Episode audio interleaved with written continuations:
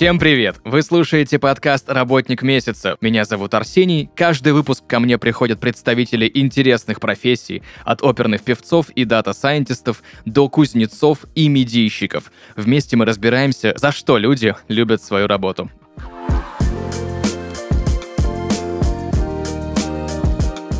Друзья, и сегодня в подкасте «Работник месяца» серфер, основатель школы вейксерфинга Surf Like Pro, тренер по серфингу Семен Шульгин. Семен, привет. Привет, привет, Сень, привет. Привет. Да, два Сени собрались, Арсений и Семен. Огромное у меня к тебе количество вопросов, потому что я вообще не разбираюсь в серфинге. Я доску видел так где-то издалека, и люди там сидели что-то делали на волнах. Поэтому давай разбираться сразу. Во-первых, чем вейксерфинг отличается от обычного классического серфинга? Так, ну если сказать в двух словах, то серфинг э, классический океанический серфинг, его можно освоить только на океане, на настоящих волнах. А для вейксерфинга не требуется океаническая волна, для него требуется катер, спортивный катер, называется буксировщик, который определенным образом загружается и, набирая определенную скорость, он формирует волну. И на этой волне, на этой бесконечной волне можно ехать столько, сколько угодно твоей душе. Так, если, например, немножко сразу отойти в сторону, я добавлю, что пару лет назад в Америке девушка побила рекорд Гиннесса и прокатилась на этой волне за катером порядка семи с половиной часов. Без перерыва, без падений. Семь с половиной часов. Да, да, если не больше. Ну, в, в, в этом районе, да, но цифра в любом случае приличная. Да. Сколько же бензина-то ушло у катера? Постоянно заправлять надо было его. Ну так, если на вскидку, где-то в час э, на катере уходит 20-25 литров бензина. То есть э, за 8 часов ну, сколько, литров 200 получается. А у нас в бензобаке там до 250 литров, поэтому выкатывали, да, сколько могли. Ты знаешь, я слышал еще такое понятие, как вейкборд и вейкбординг. Чем это отличается от вейксерфинга или это одно и то же? Нет, нет, это немножко разные виды спорта. А, оба они происходят как раз за этими катерами-буксировщиками, но различие в том, что на вейксерфинге, как и на обычном серфинге, а, доска без креплений, она ни к чему не прикреплена, и конечная задача — это ехать без веревки на волне в свободном катании. Вейкбординг отличается тем, что там доска с креплениями, как на сноуборде. Там длинная веревка, ты постоянно едешь на этой веревке, и гораздо выше скорость самого катания. Вот. Так это три, три основных момента, в чем разница между вейксерфингом и вейкбордом. То есть на вейксерфе можно на веревке разогнаться и потом просто на волне за катером без веревки какое-то время довольно продолжительное кататься? Да-да-да, в этом и суть. То есть к тебе подплывает катер, ты берешь в руки веревку, э, встаешь, мы выезжаем, формируется волна, ты к этой волне подъезжаешь, и все, когда поймал волну, веревку уже выбрасываешь, и дальше в свободном стиле.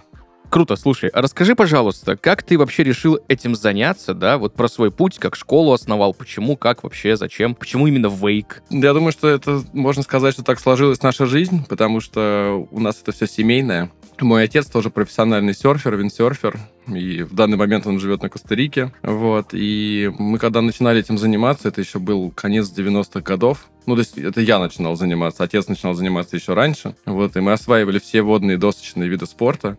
И где-то в середине 2000-х а, отец приобрел катер, так просто для свободного катания. Мы сами увлекались этим, развлекались. И потом в какой-то момент у меня появилась мысль, а давай сделаем из этого какой-нибудь проект, сделаем школу. Вот. И он говорит, ну давай, занимайся. Вот, и в этот момент я стал э, сооснователем и в дальнейшем управляющим партнером э, этой нашей прекрасной школы вейксерфинга. И так пошло-поехало. И года с 2000, наверное, восьмого потихонечку мы раскачивались. В 2013 году мы приобрели уже официальную такую картинку э, профессиональной школы. А, и все, последующие 10 лет мы только растем и развиваемся, да, и входим, наверное, в пятерку основных лучших школ сейчас в Москве вот, популярных, и ну, продолжаем работать. Ты знаешь, что мне интересно? А можно ли вейксерф использовать как э, тренировку для обычного океанического серфинга, да, или для условного межсезонья? Потому что я знаю, что очень многие за волнами охотятся там прям по сезонам, чуть ли не по неделям, что вот в этой неделе там вот такие волны, в этой неделе в другой точке мира такие-то волны. А когда нет такой возможности, можно ли рассматривать вейксерф как некоторые, некоторую замену? Слушай, я бы сказал, что и да, и нет. потому что вейксерфинг и серфинг все-таки это разные виды спорта. И вейксерфинг довольно доступный, он безопасный, он э, не травматичный и более доступный. То есть, как ты сам как раз сказал, что если ты хочешь покататься на серфе, это надо ехать в поисках волн, в поисках прогнозов, везде разная сезонность. Вот. Но ну, если разделить эти виды спорта, то они, конечно, корни разные. А я, то есть ну, мы изначально, когда начали всем этим заниматься, мы сами изначально серферы, как раз океанические, классические. И когда мы делали эту школу и придумывали концепцию, мы подумали о том, что вейксерфинг очень классный э, промежуточный этап на пути э, покорения настоящей океанической волны. То есть приобщиться к этому виду спорта, приобщиться к доске, почувствовать скольжение по водной глади, почувствовать волну, понять какие-то основные базовые движения. А в этом плане вейксерфинг, конечно, очень помогает. Вот. Но использовать это как тренажер или как что-то другое в межсезонье для обычного серфинга будет сложнее, потому что ну, разные по технике виды спорта и разные по энергетике. То есть я так скажу, что серфинг для меня классический все равно остается первым приоритетным видом спорта, то, зачем я как раз стремлюсь, и никакой, никакой поиск прогнозов и ожидания волн не заменит мне катание за катером. Вот, катание за катером для меня это, это бизнес в первую очередь, это развлечение, это отдых, это получение удовольствия, фан, компания, друзья. То есть это такой другой немножко формат. Вот, ну, как бы в любом случае они взаимосвязаны, да. Ты упомянул, что у тебя отец виндсерфер, а виндсерфинг э, намного отличается от того же обычного серфинга океанического, да, или вейксерфинга? Ну, скажу, что все доски по-своему взаимосвязаны. Это и водные доски, и там такие доски, как сноуборд, как лонгборд, как скейт, и серфинг, и виндсерфинг, и кайт, это все имеет что-то общее. Везде там у нас под ногами доска, и везде играет роль баланс, но в виндсерфинге помимо доски добавляется еще и парус. И mm-hmm. у нас в этот момент в действие входит вторая стихия, такая как ветер. Вот. Если так э, подумать, я думаю, что виндсерфинг это, наверное, самый сложный технический и физически при этом вид спорта из всех вот досочных водных. Вот. Виндсерфинг, конечно, серьезный, серьез, серьезный процесс, действительно, и требует очень много времени, чтобы научиться. И вот даже если сравнить с вейксерфингом, то, э, например, ты, там, не имея, знаешь, спортивной базы, э, не имея вообще понимания, что такое доска, ты сможешь прийти к нам в школу, э, и мы тебя там заодно занятие, которое длится 25 минут, ну, максимум за два, ты уже как-то освоишься, уже сможешь ехать, и вполне вероятно, что сможешь поймать баланс и даже начать ехать без веревки. Э, в виндсерфинге так точно не происходит. В виндсерфинге тебе нужно будет, нужны будут месяцы, чтобы освоиться. Месяцы кропотливого ежедневного труда, чтобы ну, к чему-то там прийти, начать уже более-менее кататься. Да, вот так. Сильно ли влияет умение стоять на сноуборде, на доске, да? Или, ну, это какое-то подспорье есть? Или и лыжники спокойно на вейк становятся, и сноубордисты, или все-таки есть какое-то преимущество? Нет, конечно, есть преимущество. Конечно, есть, потому что, как раз, как я и сказал раньше, что все доски взаимосвязаны между собой. И в любом случае какое-то положение тела, положение ног, э, оно также помогает тебе там, на одной доске и на другой доске. Э, если ты лыжник, немножко будет посложнее, но это не отменяет того, что у тебя это тоже так же получится. То есть так многие ребята и приезжают, говорят, блин, я катаюсь только на лыжах, я там больше ни на чем не пробовал. Это на самом деле не должно пугать, это все получится, все получится. Тем самым, вот, вот поэтому вейксерфинг и такой сейчас доступный и популярный вид спорта, он действительно раскрученный, и уже все, кому не лень, действительно приезжали, пробовали, катались, куча звезд катается, актеров. Вот, все пугаются, но в итоге все выходят, конечно, счастливыми с катера, счастливыми и довольными. Um, ты знаешь, все-таки подкаст наш называется «Работник месяца», и как бы мне не хотелось у тебя узнать э, еще побольше технически именно что-то связано с вейком, я думаю, мы к этому еще вернемся чуть попозже, но э, я все-таки немножко хочу подушнить,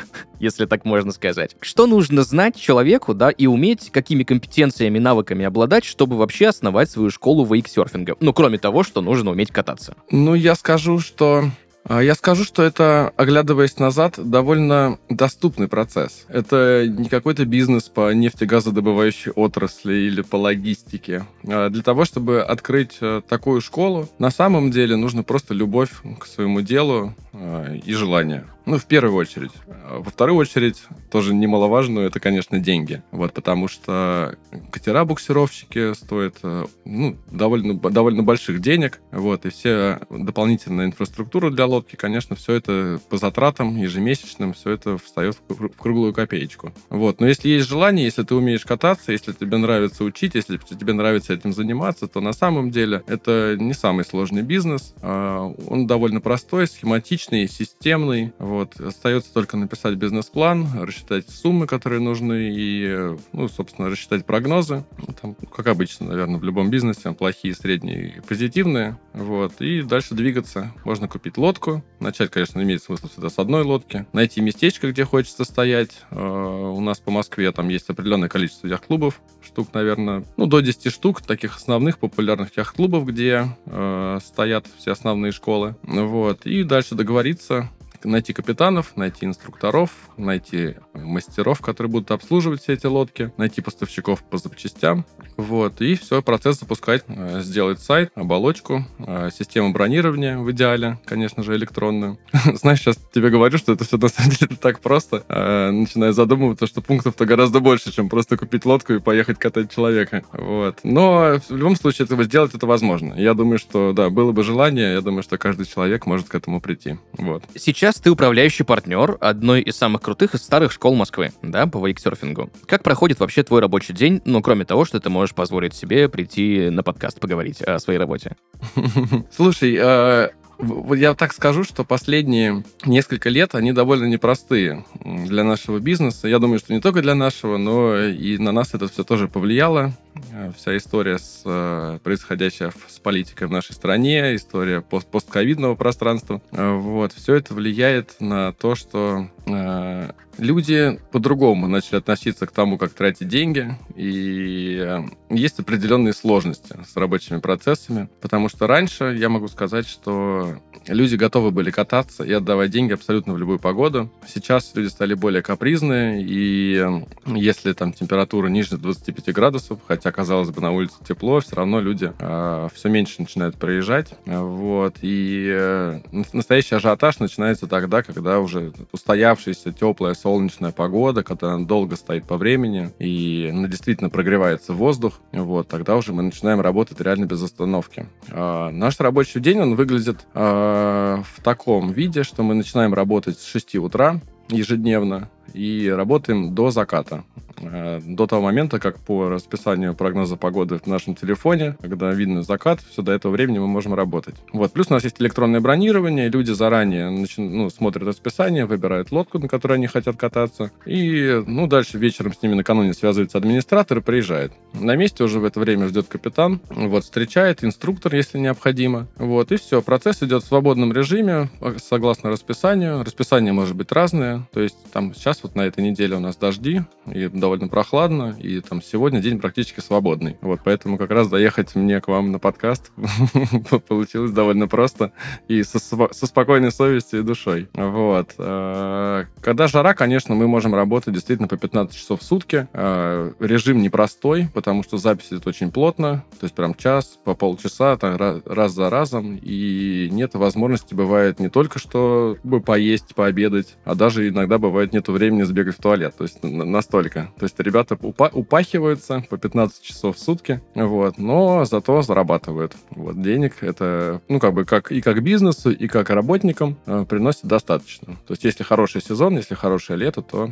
ребята зарабатывают деньги отличные, я бы так сказал. А, кстати, вот ты упомянул про температуру, да, про то, что люди стали чуть более капризные, и когда на улице меньше 25 градусов, сильно меньше людей. Есть ли вообще у школы некая сезонность, или бывает такое, что и там, не знаю, осенью кто-нибудь в гидрокостюме приехал и говорит, все, катайте меня? А, сезонность, конечно, есть. Ну, это зависит от локации, но мы сейчас, если речь идет о нашей Москве, то сезон начинается где-то в начале мая и заканчивается условно в конце сентября. То есть мы выделяем на сезон 5 месяцев. Работать можно начинать раньше, и там с апреля, и заканчивать позже. Там в октябре кто-то катает, кто-то катает до ноября. Но тут вопрос встает о смысле. Если, если, если смысл столько работать, потому что когда, когда холодно, и как раз мы говорим о капризности ребят, которые приезжают кататься. Как только холодает, то 90% массы людей, они уже просто отваливаются. Вот, и, и народа нет. Поэтому так э, мы берем 5 месяцев с мая по сентябрь, то есть у нас обычно в начале мая уже лодки спущены, уже готовы к работе. Вот, а дальше все зависит э, того, как у нас будет проходить лето. То есть один из наших немаловажных факторов, на которые мы надеемся, верим и которые шаманим, это вера в Бога, солнце и хорошую теплую погоду, и что она устоится. Вот это, ну, это, это играет огромную роль. И это, с одной стороны, очень нестабильная а, часть нашего бизнеса, потому что сезон может быть плохой. Например, как в этом году. То есть очень холодный май, никак и сейчас ну, летом тоже в июне погода так хорошая не наступила. То теплее, то холоднее. Ну, даже сейчас э, у нас в Москве там 17 градусов на улице, ну и дожди, и, ну, холод и мрак, действительно, погода сентябрьская такая осенняя. И, конечно же, народу практически нет. Вот, по сравнению там с, с прошлым годом, с позапрошлым годом, э, когда, если погода устоялась, просто выросла там до 20, вот прошлый, прошлый год, там 30 градусов наступило, и прям держится, держится, держится. Все, в этом случае у нас работа налаживается, процесс идет, и все, все окей. В этом году мы сейчас переживаем, страдаем. Не было мысли перебраться на юг, где с апреля по ноябрь иногда плюс 20 и выше? А, мысли были.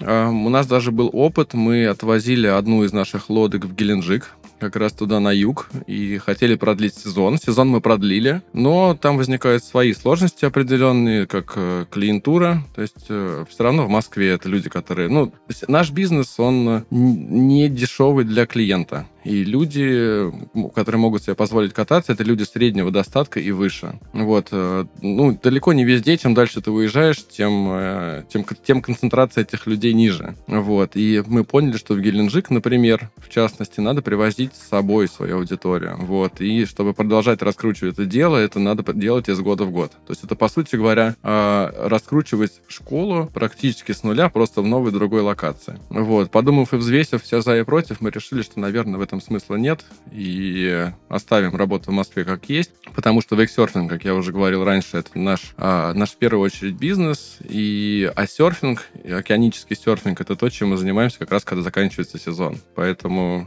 как, ну, как, как только заканчивается сентябрь, все, я улетаю в другие края. У меня очень много всяких планов, поездок. Я по совместительству делаю еще от нашей школы серф-лагеря, серф-кэмпа, как раз как продолжение сезона. Вот, так что есть чем заняться, я бы так сказал. Про серф-кэмпы еще обязательно поговорим. А насчет Сочи не думали? Насчет Сочи тоже думали. Да, думали, думали про все, про многое думали, вот. Но есть нюансы, что мне лично не нравится. Э, все, что находится на юге, Сочи, Геленджик, это все все море. Вот. А море и река — это разные по... разные по как бы сказать, а, по... Короче, разная вода. Соленая вода наносит совершенно другой урон лодки. Ее ресурсность и амортизация, они э, пад, падают в разы. То есть буквально вот если сравнить там с тем опытом, когда мы отвезли лодку в Геленджик, то она, она пострадала за, за полтора-два месяца гораздо больше, чем пострадала за три года работы у нас в Москве-реке. Ну, вопрос стоит целесообразности. То есть это делать можно, но нужно ли? Кто-то этим занимается, кому-то это интересно, да. Я считаю, что ну, мне, мне достаточно. Мне достаточно московского моего бизнеса. Вот, там, таскать лодку туда-обратно мне а, не хочется, не интересно. Значит, термины всякие разные я понаходил и ничего не понял. Давай более подробно разберем, что означают такие слова, как фал, регуляр, гули, тоесайт, хилсайт, ланрайт и фрирайт. Да, вот это как раз тот вопрос, который я прочитал, который меня удивил. А, не знаю, там стоит ли нам с тобой его корректировать, но скажу в двух словах. Фал. Фал — это просто говоря веревка за которую ты держишься, которая прикреплена, которая прикреплена к катеру, которая тебя вытаскивает из воды. Регуляр э, и гуфи. Не гули, а гуфи. Гуфи, да. Э, да, гуфи — это стойки. То есть э, у людей есть две стойки. Регуляр — это левая нога, ведущая вперед, а гуфи — это правая нога, ведущая. Как в, вот. ну, как в борде, да-да. Как в любой доске, да. То есть в любой доске у тебя есть своя определенная стойка, просто встроенная тебе по жизни. Вот. Дальше ты сказал heel side и toe side. Это катание к волне либо спиной, либо к лицом. Угу. Либо лицом к волне, то есть либо пальчиками, либо пяточками. Вот. Мы в своей школе, да и вообще в целом на акватории называем это проще либо backside, либо frontside, угу. то есть либо лицом, либо спиной. Вот. А вот то, что ты спросил про line-ride и free-ride, это я первый раз в жизни слышу эти термины, мне самому стало интересно. Но так, если подумать, то free-ride это, наверное, просто свободное катание. Ну да, без, А без line фала. ride, да. Не, нет, это не то чтобы без фала, а просто... Это знаешь, как есть соревнования, и, например, ты готовишься к соревнованиям и делаешь определенную дорожку трюков, которые ты хочешь выполнить. И я бы назвал бы это как раз line ride, например. Я предполагаю. То есть есть line, есть как раз та самая дорожка, и ты по этой дорожке э, двигаешься, и выполняешь определенную программу. А фрирайд это просто свободное катание. То есть это как раз, например, то, чем занимаюсь я. Я, я в вейксерфинге очень давно, я в какой-то момент там участвовал в соревнованиях, да, но меня в профессиональном виде, виде эта история не интересует. Я просто катаюсь для себя, и все мое катание за катером это просто получение удовольствия, как раз тот самый фрирайд. А ты упомянул, что когда в России сезон заканчивается, ты уезжаешь на серф-кэмпы куда-то вот э, в другие края. Давай более подробно разберем, куда вообще ездить серфить зимой лучше. Ой, на самом деле направлений очень много, и так в двух словах не обойтись. Но, например, из моих любимых направлений я всегда, всегда в октябре, когда заканчивается сезон в Москве, я улетаю в Марокко на месяц. И это я делаю уже там с 2004 года, практически, практически 20 лет. Марокко я люблю всем сердцем, и там прекрасные волны. И чем мне нравится это место, что оно не сильно изменяется с течением времени. То есть там туризм, он есть, присутствует, но все равно Марокко, каким было 20 лет назад, таким же оно осталось и сейчас. Вот. И количество людей на споте, на волнах, то есть, ну, спот — это локация, где люди катаются. Вот. Количество людей, оно не особо сильно растет. А это очень важный момент. То есть, если сравнить, например, с Бали, или с такими популярными направлениями, где споты, ну, где огромное количество людей в принципе на острове, на местности, но и на спотах там тоже большая конкуренция, сложнее учиться, сложнее прогрессировать. Вот. И действительно, серфинг это не катер, где, где он всегда тебя обслуживает, тебе подает веревку, и ты поехал. Там, там постоянно надо бороться за волны, бороться за место на волне. Вот. И поэтому чем меньше людей, тем, чем более свободные места, тем э, приятнее туда ездить. Вот. Потом можно сказать, у нас есть э, наша постоянная серф-база на Коста-Рике, куда у меня до ковида переехал отец и построил там определенное количество вилл, открыл свою школу, свою базу. Вот. И это, можно сказать, наш филиал э, серфинга э, в другой стороне земного шара. Вот, куда мы сами... Ну, там отец живет, я сам туда постоянно летаю, провожу там тоже время. Мы делаем туда тоже серф-кэмпы, тоже туда возим людей, можно в свободном доступе туда прилететь и без лагеря. Вот, эта локация наша постоянная, у нас постоянная.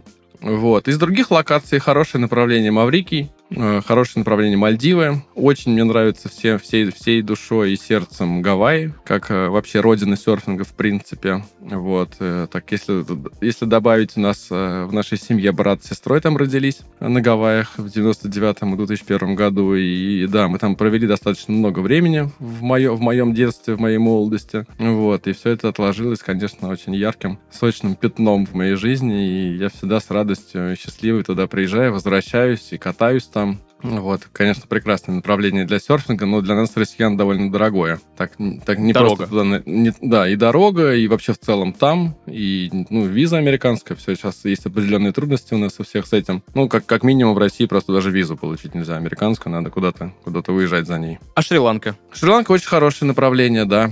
Э, Тоже довольно популярное, но оно очень хорошее в плане э, приобщения к серфингу. То есть это ну, всё, тропический, тропический остров, там довольно мягкие, понятные волны, там очень много сейчас уже открыто русских школ, наших знакомых, друзей. Вот. Ну, вообще, в целом, остров за последние 10 лет э, сильно развился в, прав- в плане туризма, вот, поэтому, ну, и поп- направление действительно популярное. Туда долететь несложно, день, билеты стоят адекватных денег, вот, и много ребят, конечно, туда ездят кататься, ну и слава богу, да. Расскажи, пожалуйста, немного про свою деятельность именно тренера по океаническому серфингу. Слушай, ну это все смежные истории получается. Когда мы начали заниматься сначала виндсерфингом, потом серфингом, потом я освоил кайт. На сноуборде я вообще катаюсь там с трех лет, с 93 года. То есть все, все виды досок, которые, которыми, которые я освоил, которые я умею, я их всему этому могу обучить. Как говорит моя мама, во мне есть педагогический талант, Вот, поэтому если я что-то умею, если я понимаю технику, как это работает, то мне очень легко и приятно передавать это дальше. Вот, а серфинг все-таки как основной мой любимый вид спорта э, заряжает меня еще сильнее, и я, конечно, с радостью передаю свой опыт ребятам, которым это нужно, и мне доставляет большое удовольствие видеть улыбки на их лицах и эмоции, которые они проживают, покоряя свои первые волны, вторые, и прогрессируя и развиваясь. Вот, очень рад я быть к этому приобщен. Мне нравится, мне нравится учить. Поэтому я и в, и в серфинге учу, когда в спортивных лагерях, когда я делаю спортивный кэмп, то есть со мной обязательно летает, ездит какой-нибудь инструктор, которого я беру с собой на работу. Ну и плюс к этому я сам тоже всегда в тусовке, всегда рад поделиться опытом. Вот. И то же самое в моей школе, в вейксерфинге. То есть я тоже работаю, у меня дополнительная моя, моя специальность, называем ее тренером, то есть всегда меня можно э, выбрать, брони, бронируя заказ и катание, люди выбирают, приезжают и я отдельно там с ними занимаюсь. Вот. Если мы с тобой уже выяснили, что на вейк можно за 25 минут стать за одно занятие, ну или за два, за 50 минут, и в принципе уже можно ехать, да, то сколько времени нужно новичку, чтобы встать на океанический серфинг на обычную доску? Пусть даже это будет самая длинная, самая простая, самая легкая доска. Я думаю, что чтобы встать на обычный серфинг, в принципе, в принципе, достаточно, наверное, одного занятия. Одно занятие — это несколько часов, которые требуют сначала там входной теории, где-то час тебе рассказывают принципы, как все это работает, показывают, вы разминаете, заходитесь в воду, и для того, чтобы поймать свою первую, первую, первую базовую волну, даже не волну, а просто пенку, которая толкает тебя сзади, довольно неосознанно, но чисто технически встать на доску и поймать баланс получится. И даже уже вот такая волна дает сильный эффект, и люди как раз в этот момент и затягиваются в этот вид спорта. Вот. Но это прям основа основа основ. То есть для того, чтобы э, как-то начать ловить настоящие волны, не просто пенку, которая тебя, тебя толкает сзади, а именно научать, научиться выбирать волну, научиться находиться в правильном месте, достаточно уверенно разгребаться на эту волну, обычно как раз э, хватает минимально нашего кемпа. Обычно они двухнедельные. То есть за две недели, в принципе, можно действительно уже приобщиться, уже там войти в какую-то физическую форму, уже самому разгребаться на эти волны. Плюс-минус. Вот. Но это такой, это получится базовый новичковский уровень для, за один кемп, который, да, можно освоить. Я слышал, что на спот лучше всего ехать рано утром. Почему? А, потому что для серфинга а, в первую очередь важны условия. И эти условия должны совпасть. А, круче всего кататься тогда, когда на воде идеальный флет, то есть, то есть вода гладкая. И когда нет совершенно ветра, когда никакие другие факторы этому не мешают. Вот. И поэтому самые лучшие условия обычно на восходе, когда еще ветер, ветерочек не раздувает. Вот. Настоящие, настоящие серферы, которые этим горят, они встают до, до восхода, за час до восхода и приезжают а, на спот с первыми лучами. Вот. И не, не, не будет удивительным, если там с первыми, как только начинает что-то видно быть на воде, ты увидишь чьи-то головы, которые там прошли еще туда еще раньше. Вот. И, ну да, в общем, я ответил. Э, расскажи мне, пожалуйста, про вот э, такую ситуацию, я тоже слышал, да, и немножечко не понимаю, в чем тут суть. В общем, есть люди, новички, которые приезжают в, в лагеря. Я просто видел это и видел э, такие, знаешь, ехидные улыбки людей, кто этим давно занимается. В общем, суть какая? Приезжает человек, берет очень короткую острую доску, фотографируется с ней, выкладывает все это в соцсети, а потом берет большую, длинную и едет на ней. Что? В чем дело вообще? Что тут такое?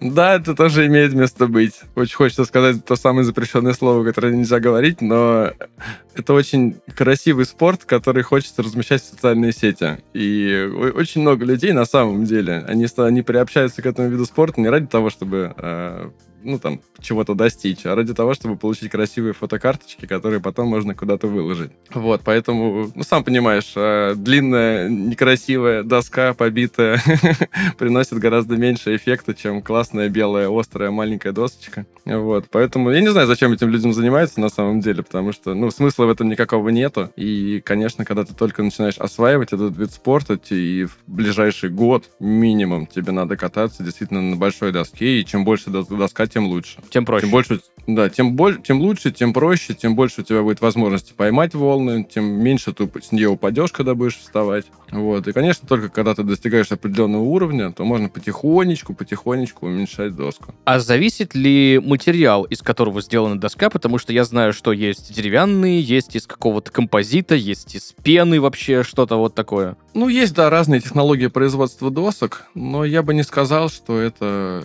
капитально влияет на, на катание, на уровень катания. То есть, если ты действительно профессионал, который живет на океане, живет серфингом и там стремится к соревнованиям, у которого уже есть спонсоры, то понятное дело, что ребята делают сами под себя доски определенной формы, определенного объема, определенного размера. Вот. Если ты только приобщаешься к этой истории, действительно, а приобщаться к ней можно долго, то есть это год, два, три, ты в, эти, в это первое время даже на самом деле не поймешь, там, в чем разница там, хвоста такого от такого хвоста, там, что дает тебе лишний объем, лишняя ширина, то есть очень сложно почувствовать на самом деле разницу. Понятное дело, что есть разные материалы, они влияют просто на крепость доски, и там можно купить доску подороже из более хорошего материала, который тебе чуть подольше послужит. Ну, наверное, так в целом все. А что за дичь? Я еще, кстати, вот недавно видел, появились какие-то доски с электромоторами, которые сами могут тебя вести без волны на подводном крыле, что-то такое. Ты видел вообще, что это? Как это практикуют люди, нет?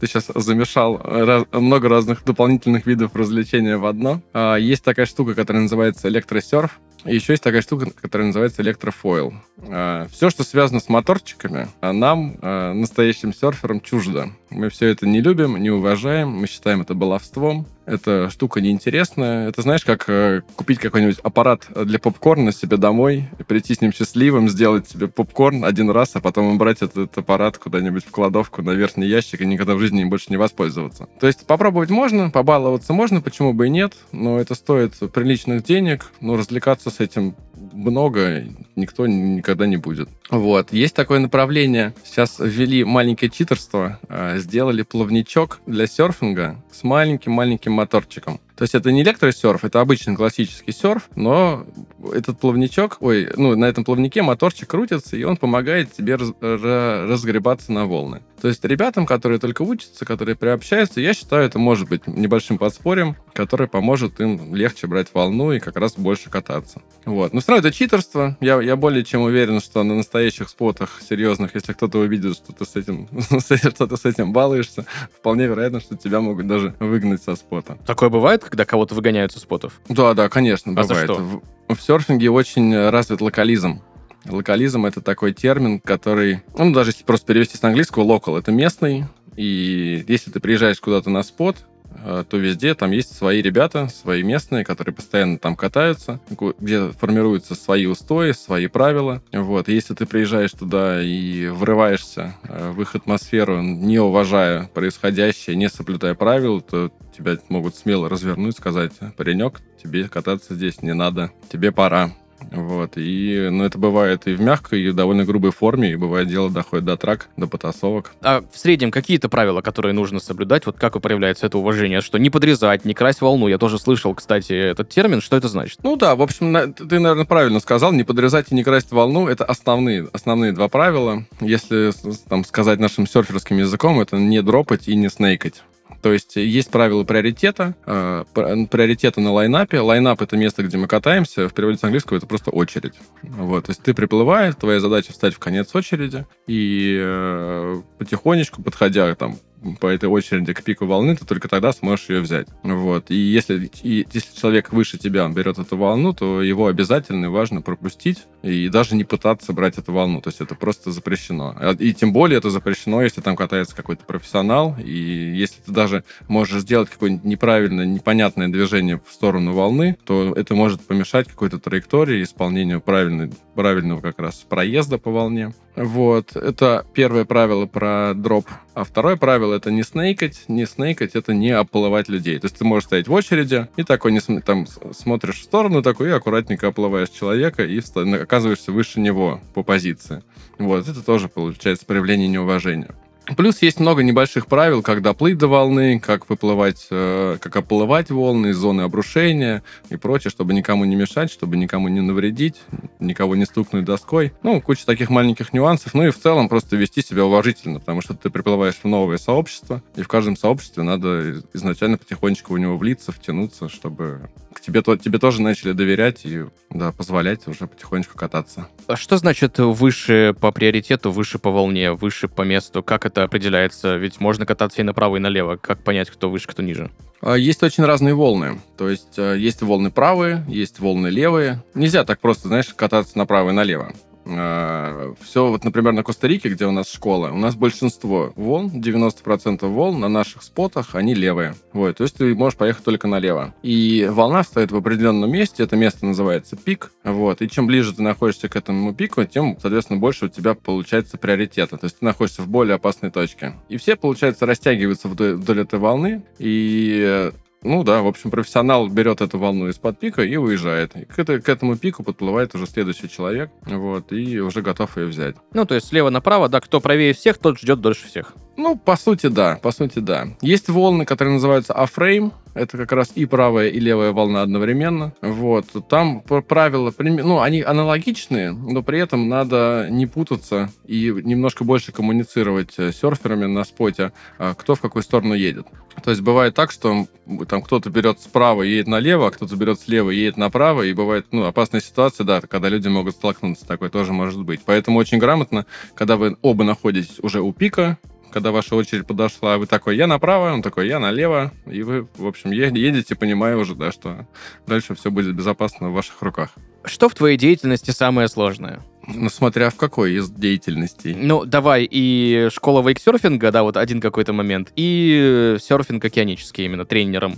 В, именно в школе вейксерфинга я считаю, что самое сложное — это технические моменты с катерами, которые происходят, потому что э, катера часто ломаются, сыпется все, от, э, от маленьких каких-то моментиков до серьезных проблем, которые могут вывести лодку из строя на долгое время. Это могут быть даже чуть ли не недели и чуть ли не месяцы. Вот, слава богу, такое происходит чуть реже. Но представь себе, когда идет э, сильная жара, там 30 градусов, у нас полная запись с 6 там, утра до 9 вечера, и вдруг ты катаешься, в какой-то момент лодка начинает дымить, вот, и тебе, ну, ты понимаешь, что дальше работать нельзя. И в этот момент у нас подключается все, а, подключаются механики, подключаются администраторы, подключаются капитаны. Механик несется нам на помощь все это быстро ремонтировать, а, анализировать ситуацию администратор э, работает с будущими, ну, с клиентами, которые приезжают следующими, пытаясь э, там их переменить, отменить их планы, при этом максимально э, нивелируя негативные ситуации, работая с их возражениями. Капитан, в свою очередь, сидит на лодке и тоже также работает с возражениями клиентов, которые, ну, которые приехали покататься, отдохнуть, уже заплатили деньги, а тут им, извините, как бы мы не покатаемся, и планы все рушатся. И в этой... Ну, а я, как э, управля... управляющий всей этой историей, конечно, нахожусь в стрессе, в коммуникации между всеми этими звеньями. И, конечно, такие, ну, такие моменты, они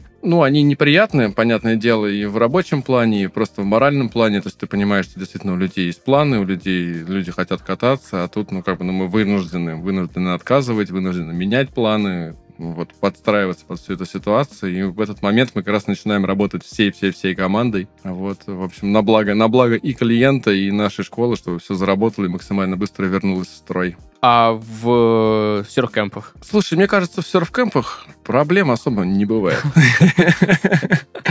То есть, ну, это, знаешь, э, если там, если сравнивать со школой вейксерфинга, то у нас идет очень большой, большая, у нас очень высокая проходимость. Очень много людей, постоянно-постоянно. В случае с серф-кемпом это заранее организованные путешествия. Э, очень много людей я туда не набираю. То есть, вот, например, мое в Марокко я снимаю отель, там 6 номеров, ну, для клиентов. То есть, получается, 12 человек в среднем я беру. Вот. Это обычно люди знакомые, с которыми ты договариваешься заранее, которые с тобой уже покатались там на катере. То есть, все равно это такая более мягкая, понятная, дружественная атмосфера, и обычно каких-то таких острых моментов, прецедентов в процессе не возникает. Но только если лишь ты сам не, не натворишь какую-нибудь фигню в организационных моментах. Но так как я делаю поездки довольно давно, и так как я знаю все места, и у меня уже везде налажены процессы, то, в принципе, всегда все хорошо организовано, и проблем на месте не возникает. За что ты любишь свою работу? Я люблю свою работу за то, что это одновременно и мое хобби, и часть моей жизни, и мой любимый спорт, и вокруг этого огромное количество моих друзей. И за счет того, что у меня получается э, делиться своим опытом, и этот опыт действительно приносит очень позитивные, яркие, положительные эмоции, что люди становятся счастливыми, и что на самом деле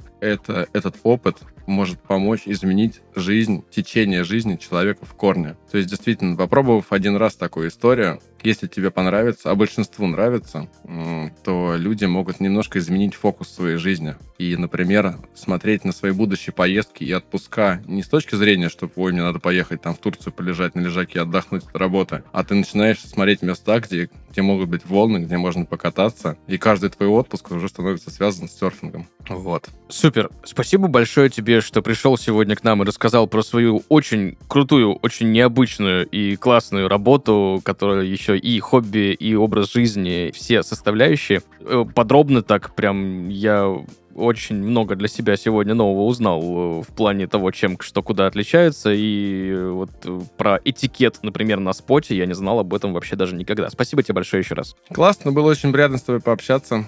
Спасибо тебе тоже. Спасибо, да, вам, что пригласили. В завершении, ты знаешь, я у всех спрашиваю, наших спикеров, наших гостей, подкаста «Работник месяца», этот вопрос. А что бы ты порекомендовал? Вот главный совет начинающим э, серферам, вот, либо людям, которые только-только хотят встать на доску. Я бы порекомендовал не бояться, брать и приезжать. Приезжать, пробовать, потому что это на самом деле несложно, это доступно, это понятно. Так что нету никаких границ, преград. Можно просто брать, приехать, а мы вам поможем. И вполне вероятно, что изменим вашу жизнь. Круто. Друзья, сегодня в подкасте «Работник месяца» Семен Шульгин, серфер, основатель школы вейксерфинга Surf Like Pro, тренер по серфингу. Семен, еще раз тебе спасибо большое за сегодняшний выпуск. Да, спасибо тебе тоже большое. Друзья, на этом у нас все. Услышимся в следующих выпусках. Пока-пока.